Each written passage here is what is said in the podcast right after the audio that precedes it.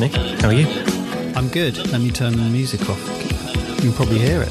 No, I can't. Actually. What are you listening to? Debussy, uh, Rachmaninoff. Uh, no, I was just making our playlist. I was just updating that. Um, yes. Uh, what was I going to say? Um, hello. Uh, how are you today? I'm very well, thank you. I've got to get used to these new. I've got some new headphones. Um, I know. I noticed in uh, on Instagram. Oh yeah, the, the very blurred photograph that I critiqued and got short shrift about. Oh, did you?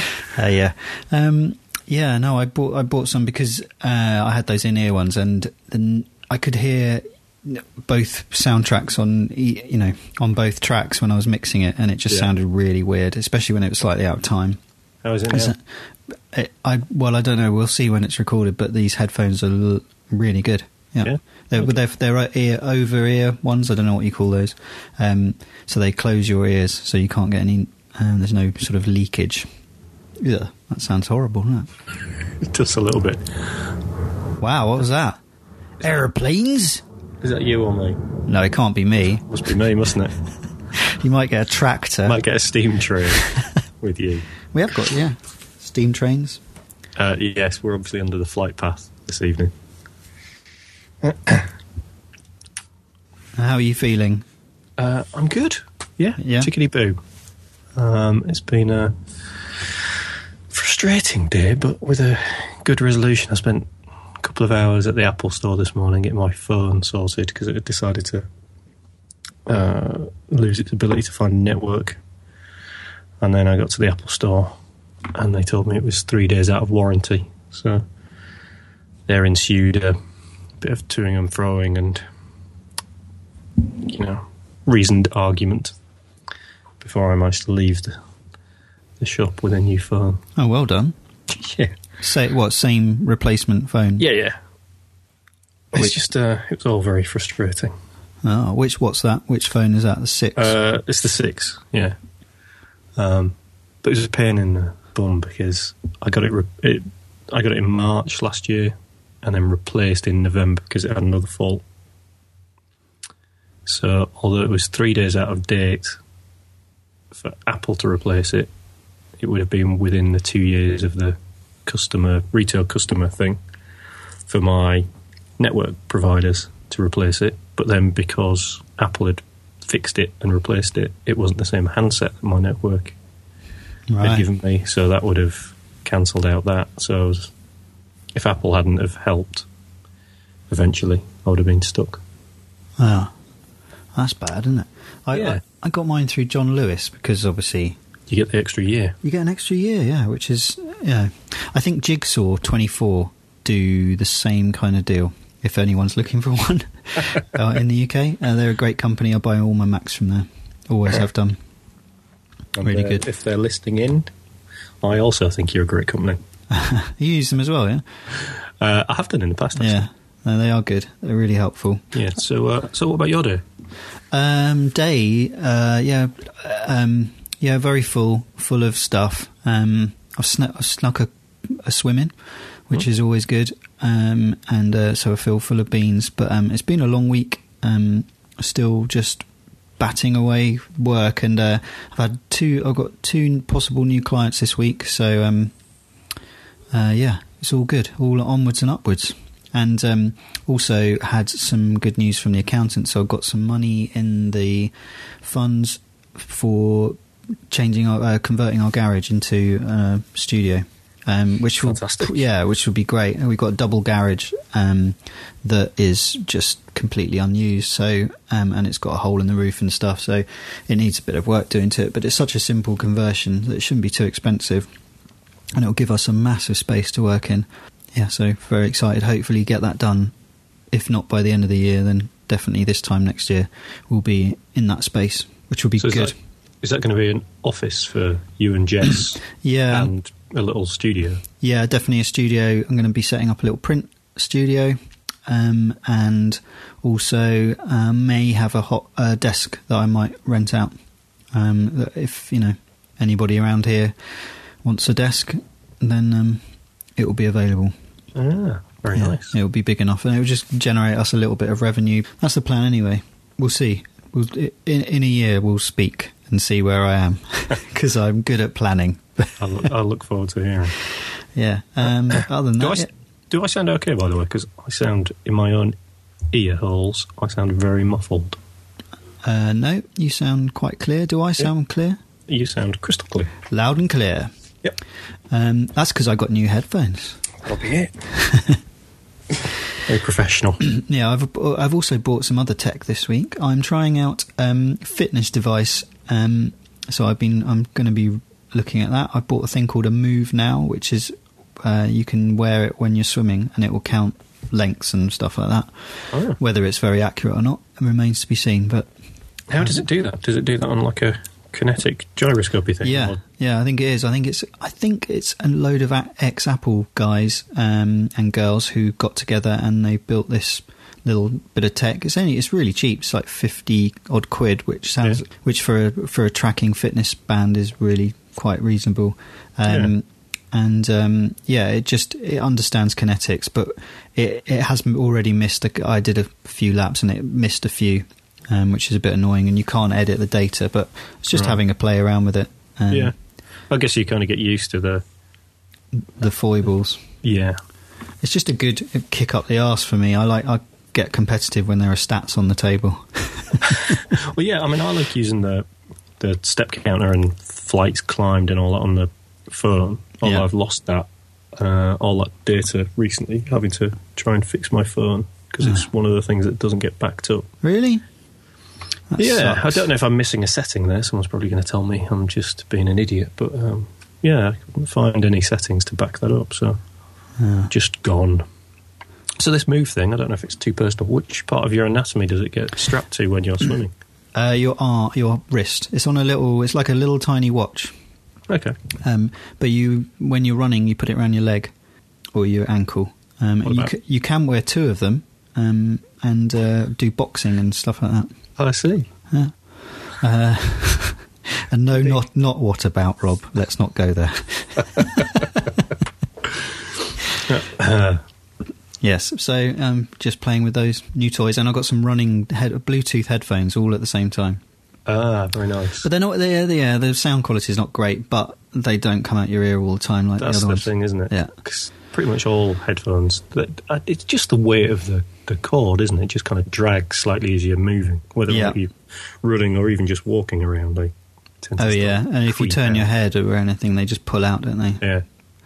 Um, yeah, so I'm trying those out, but they were only twelve quid, so they're really cheap knockoff Ch- Okay. uh, Chinese jobbies. Um, yeah. Uh, other than that, yeah, working very hard, doing lots of design work. Um, yeah, thoroughly busy. Has it been fulfilling design work this week? Uh, no, no, not really. no, well, yeah, I, I, I think I'm getting, I'm getting places. You know, I'm starting to get somewhere. I can see the uh, the light at the end of the tunnel. Um, what about you? What have you been doing work-wise? Um, bit of drawing, bit of prep for some. Um, well, a big spider just ran across my desk. A bit of prep for some uh, for my next bit of client work, um, and kind of starting to do some drawing exercises to kind of up my game. So working in slightly different ways than I normally wo- work. So kind of did a portrait in pencil, which isn't my normal thing uh, and doing some kind of figure reference stuff. Um, just to try and, under- I'm very bad at drawing people, so just to try and understand the kind of forms and shapes and structure, really, to improve my people drawing, Ah, which has been quite good. Um, and I've been, uh, I'm reading The Right Stuff by Tom Wolfe. Did I ever mention that previously? no, I don't know if I did. I love the film. The I haven't read brilliant. the book. No. The book is uh, just wonderful. ah, uh, even better than the film. Um, I read uh, Norman Mailer's "Of a Fire on the Moon" quite recently, and that's you know in parts that's amazing. That's all about Apollo and Apollo Eleven. Um, but with it being Norman Mailer, it just kind of descends into Norman Mailer talking about Norman Mailer quite a lot. Whereas this is very much about the the personalities of the first seven Mercury astronauts uh, and it's brilliant. So just about finished it, um, and that's it. Pretty much my week, I think. You had a big week. Uh, do you have a wedding at the weekend? No, I've got one this weekend. Oh, Well, actually tomorrow. Ah, So we're up at um, up at a big country house in uh, Oxfordshire. I think on the Oxfordshire Northamptonshire borders. I think right. uh, big place with lots of taxidermy. So it's always good for some photographs. There's a polar bear and a giraffe, um, and a crocodile holding a drinks tray. So it's quite a it's quite a place. Wow. So that's tomorrow, and then there's another wedding on Sunday, and then a couple more next week. So it's a busy week for my wife. Yeah. Sounds it. Well, good luck with that. Thank you very much. Well, we've done 10 minutes of talking about ourselves, which, you know, I could probably do three or four hours. But um, Yeah. let's talk about some news. We should, we should have a jingle there, shouldn't we, really? Let's, let's talk about some news. we should. I'll expect that in the edit. um, well, the first thing I, um, the kind of big story of the week for me was uh, AlphaGo, uh, the artificial intelligence machine created by or now owned by Google, which uh, beat the world's best Go player at over five games. Now, I've never played Go. Have you? No. So every article about it, every single article used the term exponentially more difficult and complex than chess, um, which is kind of hard to get your head around. You think, well, chess is complicated, and fair enough, Go's got a few more pieces on the board, and uh, you know, oh, bless you. Apologies.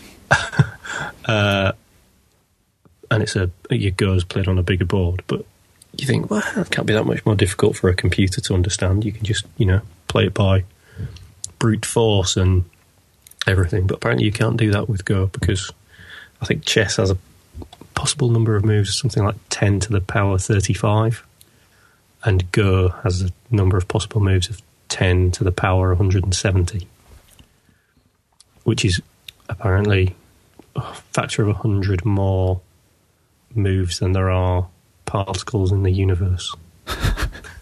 so uh, That's so astonishing. Computers, so computers cannot crack it just by So it's just not like a, a, a pro version of Othello. no. Although it does look a lot like it. does. That's what I thought it was. It does, yeah. That, what a cracking game that was with the uh, the old the, the the extremely racist box of a sort of Turkish man and woman with leaning over, picking up some. Turkish delights. I think I have to find the box. I'll I'll, Yeah. put, I'll post up the uh, the um, the old box it. art. I remember the adverts always used to come on just before Christmas. Um, so yeah, so Go. Um, they didn't think a computer would beat a, a human at it for another ten years, and uh, AlphaGo has done it by using various deep learning techniques and incredible complex algorithms to play itself at Go millions of times. So it's uh, it's quite something. So that was the kind of big tech thing in the uh, in the news this week. I think. Yeah, it's astonishing, isn't it? Hmm. It really is. So I might take up Go now. Okay, can you get you can get it on iOS, I guess, or I some kind of can, game? yeah. Yeah. teach you how to play it. I looked Yeah. at Mahjong. Uh, the in-laws had a set of that, um, but again, it was completely unfathomable. Yeah. Um, it's like bridge, I think. Oh, okay. Yeah, have you seen it? It's the the boards. I've heard of I've heard of it. Mahjong, Mahjong. Uh, the board's beautiful, isn't it? It's um, lots of um, uh, well, they're not made of ivory anymore. They're like bone pieces. Um, Yes, it's a- made Yeah. of bone. Yes. Yes, these ones are definitely bone. Um, yeah, and uh, you play four sides of a of a sort of almost like a keep. Okay. It's yeah, you see them playing it in China a lot, and um, Ah, I always okay. I always Just found it, it yeah, it was amazing. All these sort of stacked. It's a bit like cards, but they're like dominoes. Yeah, but you can three dimensional dominoes. Yeah, no idea. Sounds like So- something off Star Trek. Yeah. Oh yeah, or Blake Seven. They used to play um, fifth dimensional chess, didn't they? Did they? On a Uh, perspex board. It's been a while since I've watched Blake Seven. Yeah, I wouldn't. I wouldn't bother. It sounds better than it was. yeah. Um, So what what have you noticed in the news this week? Well, the first thing is let's stay on tech. Is um, Adobe have released another app, um, design app. Um, this one's called Adobe Experience Design. I don't know if you've seen that. I, heard of it. I, I had a quick look and very quickly realised I didn't have a clue what it did or what it was for. Well, I'm going to call it Keynote on steroids because Okay. uh, it's really good. Uh, Keynote's a really good app to use to, you know, design uh, sort of f- slight flows between different designs. So you know, slight animations or slide changes or whatever. Um, and this does exactly the same thing, but allows you to build directly. Um, you can do you, know, you can copy and paste from Illustrator and InDesign. Um, and you can then uh, choose sort of screen setups and um, choose the interactions between them. So you can set up menus, um, buttons, all sorts of things. So it's for setting up uh, user experience and web pages mainly. Um, but I Okay. could see it being used for all sorts of other things. You know, interaction between whether it's a two different pages or a document or you know user inter- interaction in a store or whatever to describe that, and then you can post it and in, um, send a link to a client, and they can then interact with it live in the browser, the browser in inverted commas. But there are many limitations. It's still in beta, um, and I do wish they'd stop releasing these. I mean, I, I, I, I think it's lovely, and I've had a play with it, and it's really going to be really useful to me. Um, but it's not finished, um, and the features on it aren't really production ready. Like you can't export any code out of it. You can't export any, you know, even the PDFs out of it. You can only send the links. Um, So is it something that's, that is purely for kind of prototyping stuff? It's Yeah. not- it, it would you know you wouldn't export kind of anything finished from it for the for the No. marketplace. no, but it'd be nice to be able to export, you know, just mainly maybe like some typography styling or whatever, so you could then take that and start building out from it. But Yeah. I think as a sort of as a concept, there's definitely a process building now in web design where you know you follow a certain set of rules. You don't just jump straight into creating sites. So it's that sort of initial initial stage. Um, but it's it's it's a nice looking app. It, it just feels very. If you've used Keynote, it feels exactly like that. So um, definitely give it a go. Um, I think it's going to be a big one for them Yeah. rather than you know um, lots of the little apps that they're releasing at the moment that are very very limited scope. yeah, they're, they're releasing lots of things that are quite niche, aren't they? Fulfilling a very small um, role. Yeah, I wonder the they're, they're trying to find that next big app, aren't they? You know, they've got their you know their their Hollywood blockbuster apps. Um, you know, InDesign, Photoshop, Illustrator. Uh, uh, those are the big boys, um, and they're trying to you know, and Flash is dying a death, and they're trying to fill that gap, and they're trying to find where that sweet spot Hmm. between all the different design um, practices. But um, I think experience design is definitely promising. I think you know I can see it being used for all sorts of different things. Yeah, I've seen good things said about it on uh, on Twitter, Yeah. but um, as I don't really do web stuff, it um, passes me by. Uh, other techie things. I was going to talk quickly about. Um, I was uh, I've been working with a an ex BBC uh, journalist editor, and she is starting to get involved in 360 video. Which seems to be a lot of news um, media people are playing around with the technology so that they can create BBC, 3D. BBC News Lab have got some stuff going on, haven't they, with it? And um, Yeah, and it's very affordable. There's a few things. They're using a GoPro rig, which is basically like a cube with four. I think you can have three, four, or uh, I think maybe even maybe six um, cameras built into Yeah. it, and it will it will it, it will automatically do the stitching for you. I think you Yes. use software. clever stuff. Yeah. Um, so basically, what it will do is it will take a three dimensional video from where you're sitting, but you won't be in the picture. Um, it's a bit like uh, the Man Who Fell to Earth, David Bowie's camera that he he invents there. Yeah. But there's a really cheap one called uh, it's the Pentax or Ricoh Theta, um, and that's like a handheld camera that you can then you know you can take 360 photos and it will do like an an immersive VR sort of scan So of that, that's the one that's kind of like a little handheld thing, isn't it? It's got a like a fisheye lens on each side. yeah. Yeah, but it will also do video. But the video is when you take the video, you can then interact within that video. So you might be able to look round to the left or to the right, or you know, Mm. up and down. I imagine for live footage of concerts, Glastonbury and things like that, be very interesting. But there's some really interesting demos out there, um, and I'll post a link to the one that I've watched, which is Lufthansa have created a, a 360 Love. They've called the film, and it's a journey of a guy going from, I guess, Germany, he's flying somewhere to San Francisco. Yeah. And uh, yeah, it's very interesting, and you have to move the camera to understand the full story. Because if I you think that's the good thing about it, isn't it? That you can do all this manipulation of the the camera views in browser, and you know, if you're looking at a 360 video on YouTube, you know, you can click on the the film pane and move it Yeah. around, so it, doesn't require if you're in any. if you're in Chrome. yes, Just you're add that one. Yeah, Oh, don't don't try I it in Safari. The YouTube app on iOS, on iOS does work. it? Yeah. yeah, it does. Yeah, but it, it, natively in Safari, it's not. It doesn't work. Yeah, Um, I don't know why. Why don't they sort that out? Yeah, it's an it's an interesting area, and why news agencies are involved in that because I think they're looking at getting revenue from for PR. So instantly, you know, going into being able to do a brand or uh, an event is very appealing to those kind of agencies. So yeah, lots of lots of people looking at their technology. I don't think they've quite worked out how to do it 100%, but there's some Yeah, brilliant samples out there.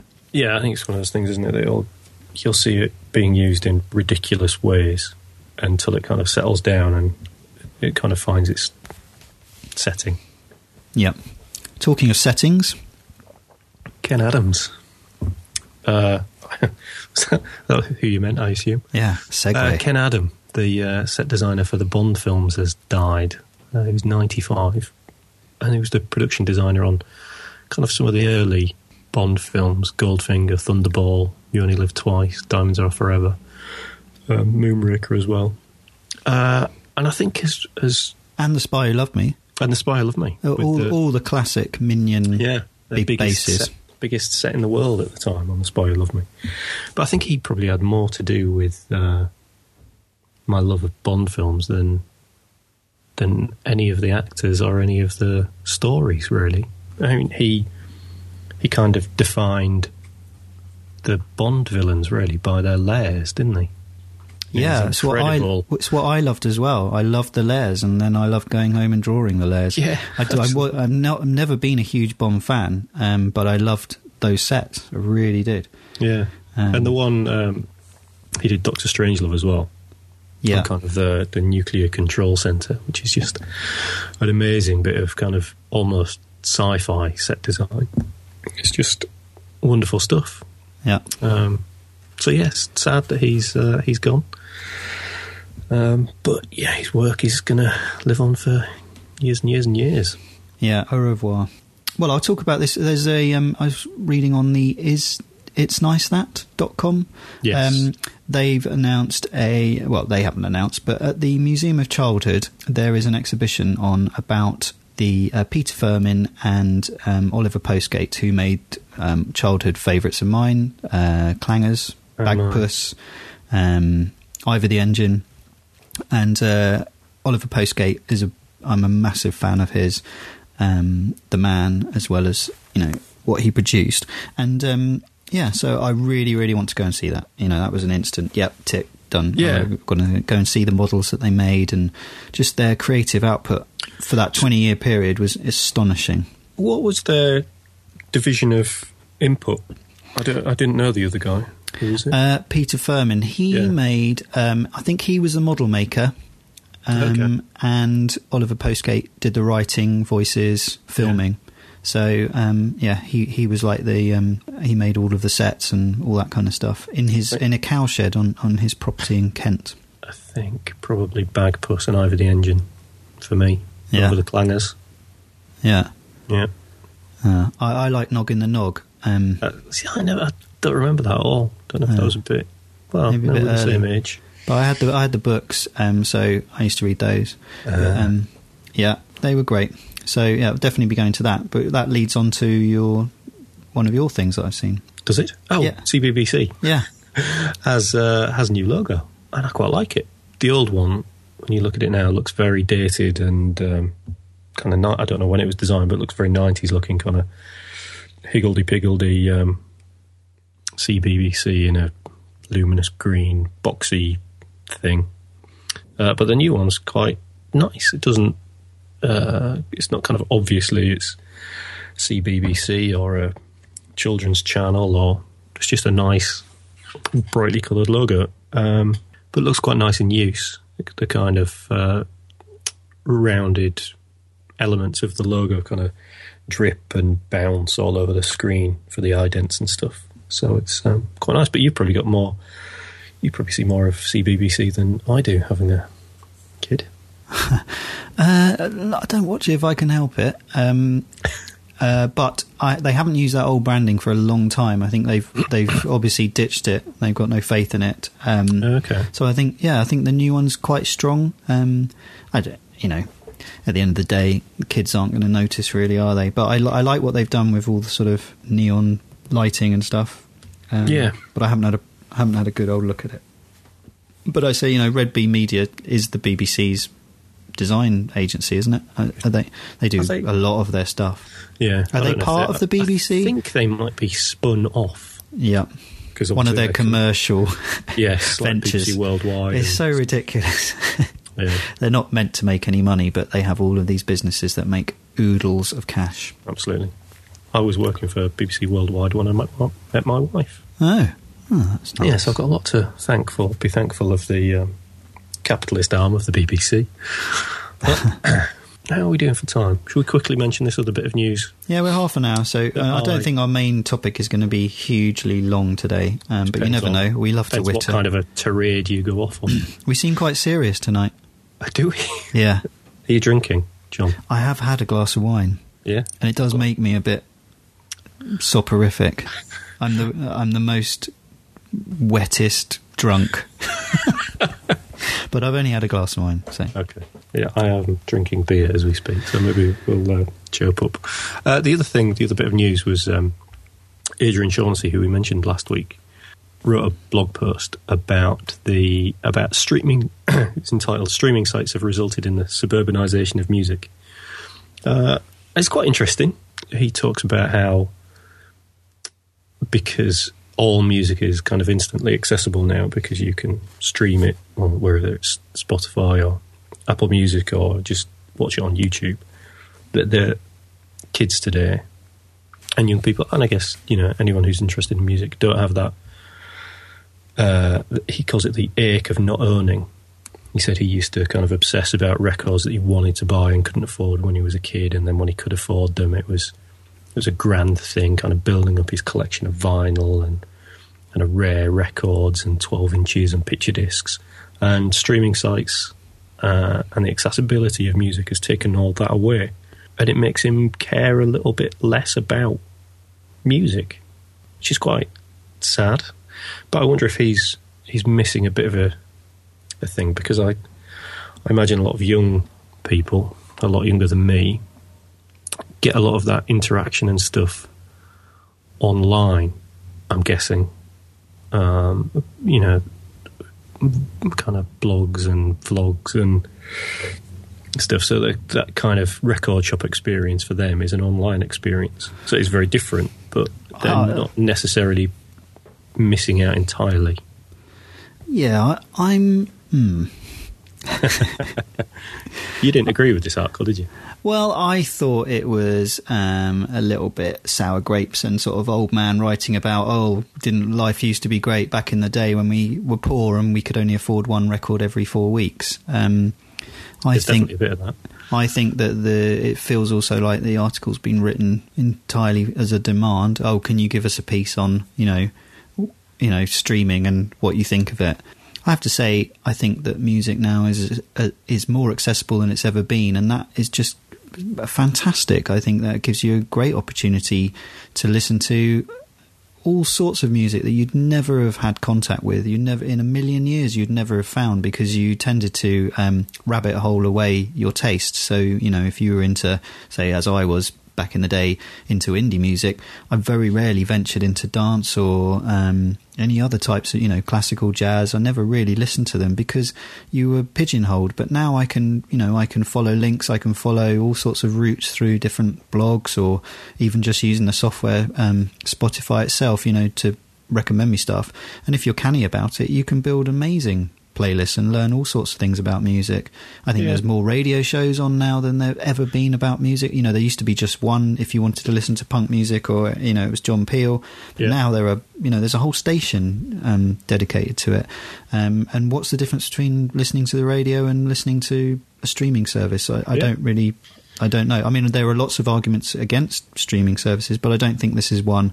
I think the fact of not being able to afford a record didn't make it cooler or better. Yeah. I think that you would just go and get a Saturday job if you really like records, or you'd record it off the, you know, off the top forty or whatever. You know, you sit there pausing with it yeah, you pause and record on Mark P- on. Exactly. So um, no, I think it's. Um, I think there's there's something in it about uh, towards the end about not getting all of the information, um, but I don't think that they have to put that onto things. And I think that takes you- takes us on to another thing that you were going to touch on. But I think that we we get you know we get those um, bibliographies and little um, articles that you used to read off the back of LPs. They're on the website, and kids now can you know people can engage directly with the artist, which is amazing, isn't it? I mean, you know, I'm a big old Lloyd Cole fan, and you can directly email him. You know, you can face. You know, he's Well, you always can. on Facebook. But Um, you know, this is Lloyd Cole. It's not Beyonce. So people who are into kind of more mainstream, people who who've got seventy million followers, don't have that accessibility, do they? no, but they you can still message them. and It doesn't. You know, They're never going to see it. No, they aren't. But it still goes out there, doesn't it? Um, whereas when you were sitting like on your bedroom, the back of the Yeah. S- Apollo, though, isn't it? yeah, singing into a you know a faux microphone in the 1970s to David Bowie records, you were still having that. In, you were still having that one-to-one relationship, even though he had no idea that you existed. You st- it still felt like that to millions of kids. Um, so Uh, so uh, no, I think it's a I think it's a grumpy piece, um, and I think he needs to uh, chill out. well, but- you can tell him on uh, on Twitter, can't you? Yeah. because he's very accessible on Twitter. Exactly. Well, there we go. I should do, shouldn't I? I should Yeah. actually put my money where my mouth is and say Absolutely. something. Call him grumpy.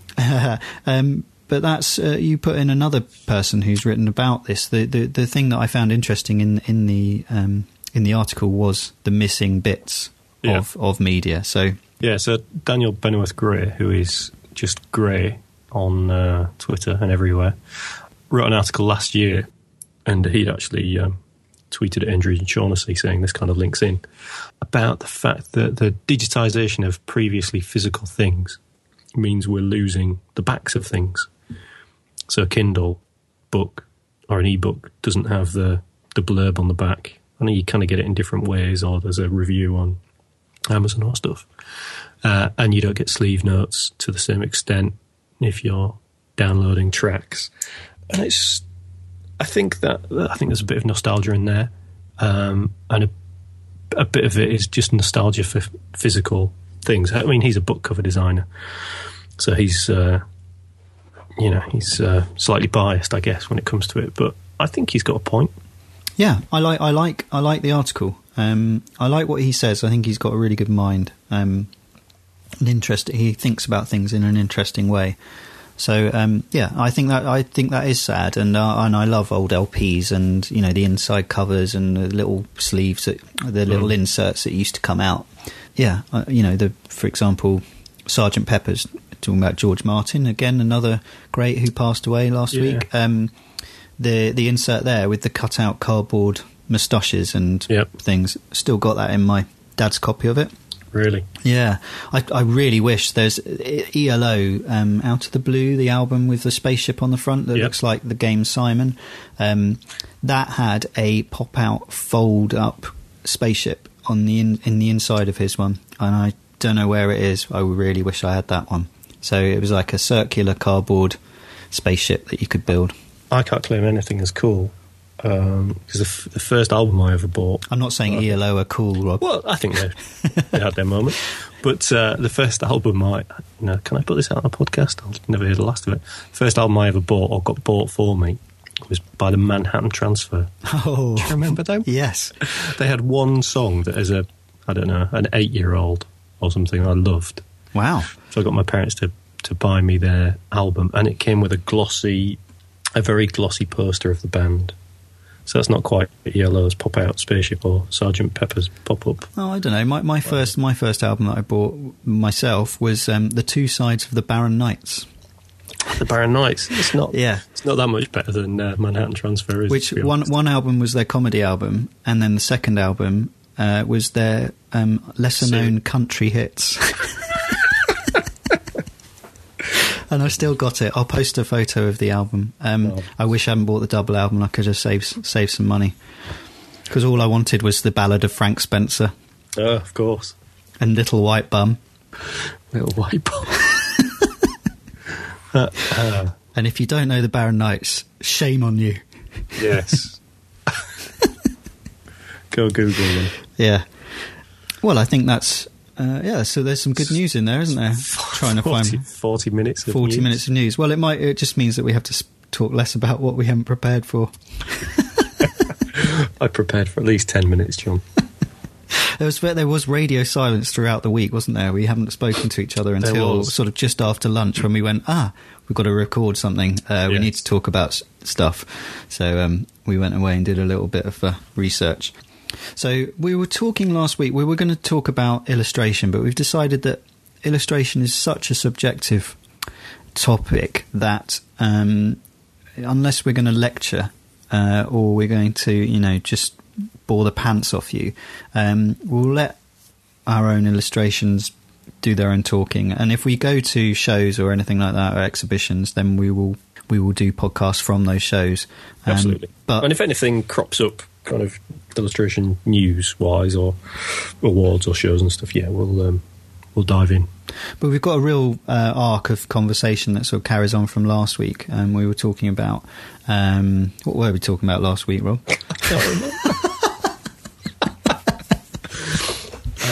Uh, what was last week? Oh, last week was it Christmas?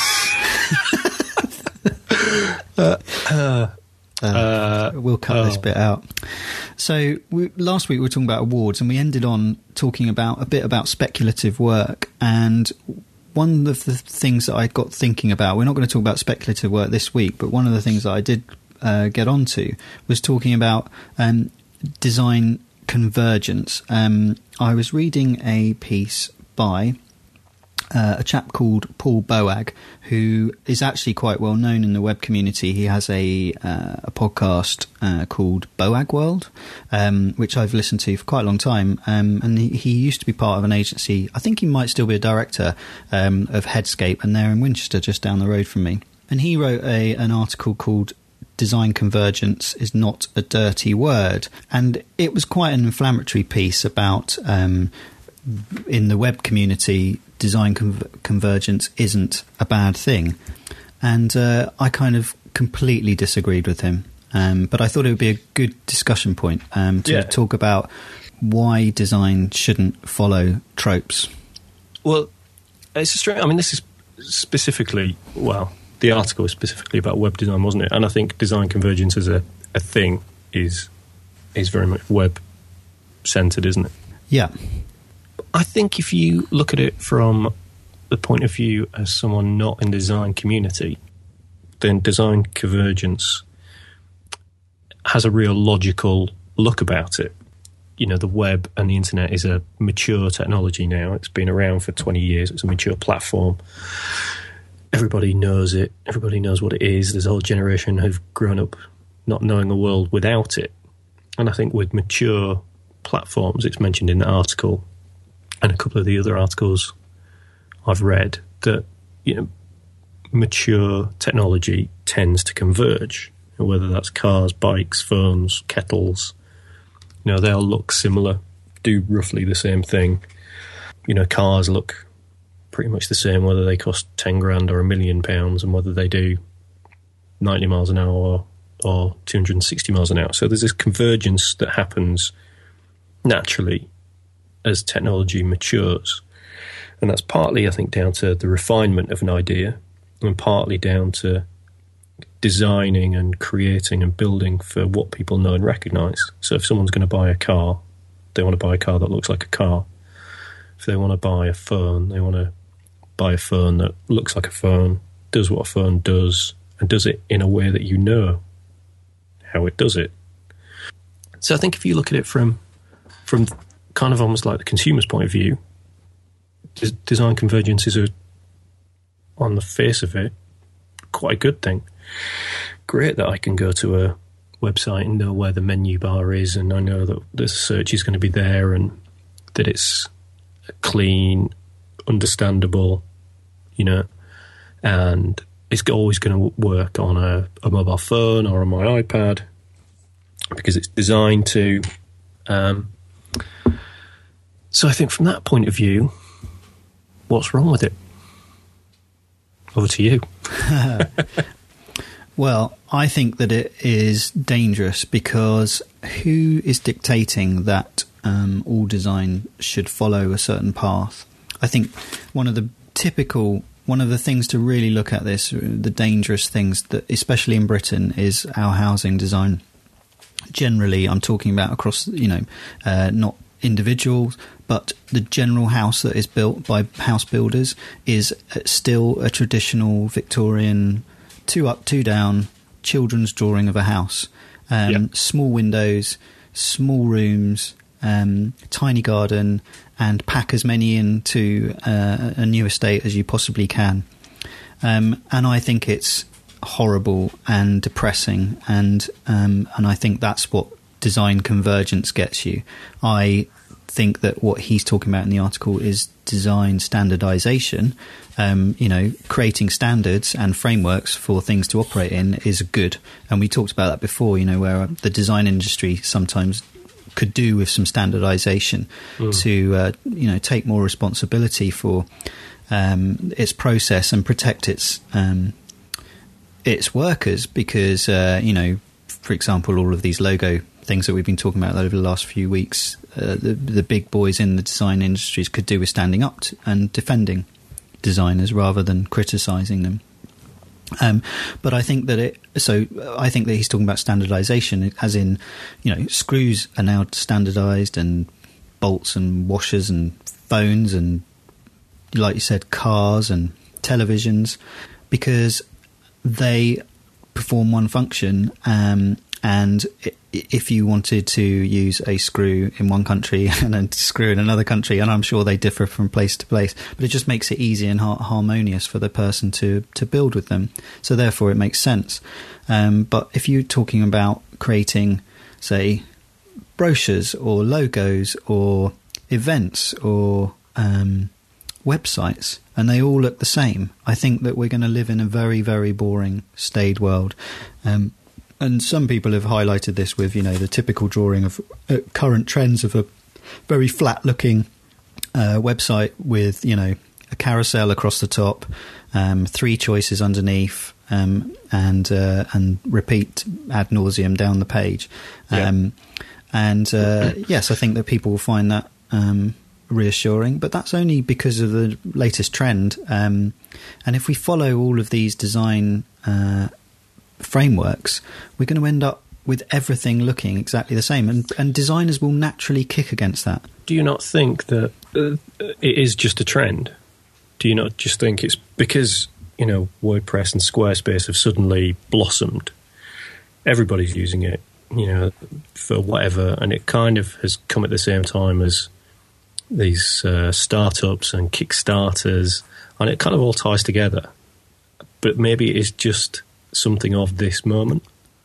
I hope so, Rob. I really do. And I, uh, you know, and talking about the um, the sort of reintroduction from Adobe of a kind of animation suite. Um, Yeah. and, and I said the other week, you know, well, will this bring back the old dreaded Flash movie websites? Now, I don't miss that world in the fact that we've now had standards brought into coding, so um, people follow a certain set of standards, so that um, websites are viewable uh, for all, all all all people rather than you know people who've got Flash installed in their machines. Yeah. But um, I think that we will see a reaction against um, this very flat looking um, modular, scalable design.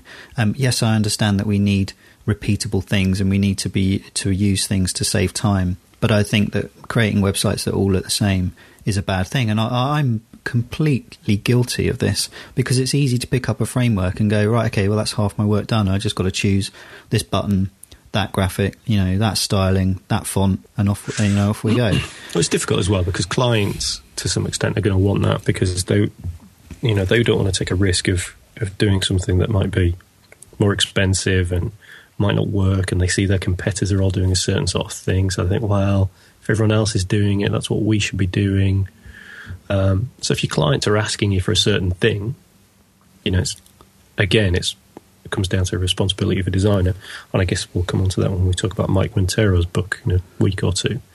You know, we're not just here to say yes to the client, are we? No, we're not, um, and that's a really good point. I, you know, I think yeah, that's there's further debate in that, and um, I think that um, we should stand up for what we believe in. But when we're very unsure of it, we rely on frameworks to back up uh, design arguments. But when those frameworks then become the actual thing that you're manufacturing, the you know the outside look of it, then I Mm. think that's when it becomes really dangerous. I mean, they mention in the article about these hamburger buttons, which are these three lines, if Yeah. you work, uh, that often in menus, um, especially when you fold down to a mobile view, nobody knows what that means. what does No. that icon mean? Um, it doesn't mean anything, does it? Um, but it's becoming um, increasingly uh, associated with some kind of slide down menu. Um, I'm trying to stop using Well, I it. guess it's isn't it isn't it supposed to represent a list?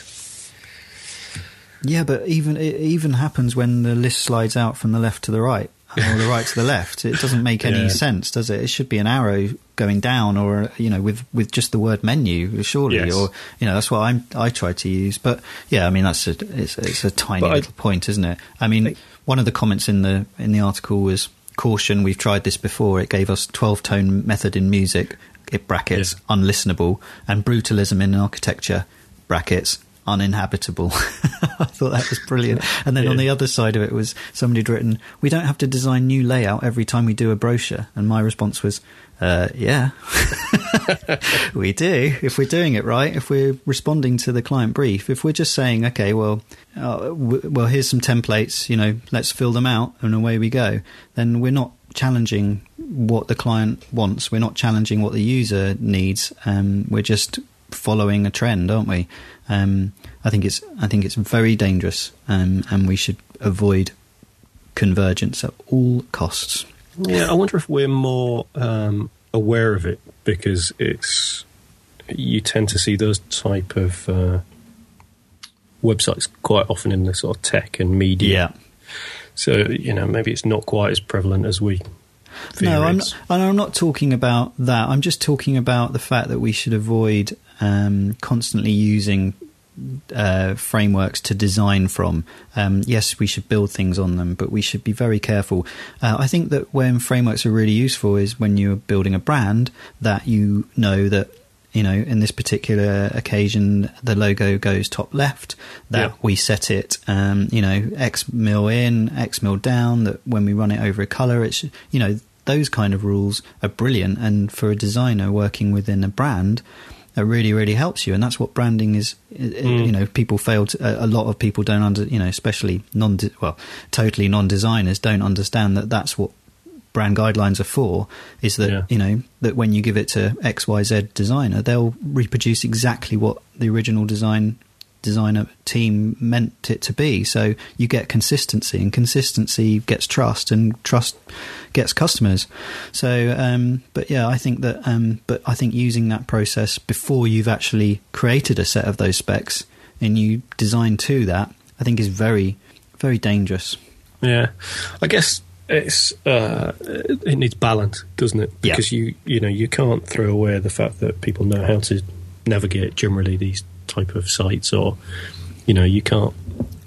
just design for design's sake. no Um, so it has to be balanced. Actually, Mark Boulton, uh, who's the design director at Monotype now, Yeah. used to run his own design agency, said on Twitter today, uh, homogeneity is uh, homogeneity versus individualism, craft versus manufacturing, expression versus convention. The pendulum of pendulum of design swings back and forth as always, Yeah, which was spot on, I thought. And then he yeah, said, he's a very bright guy, isn't he? yeah, and then he said the challenge for us might be to replace those verses with and, so convention and expression rather than verses.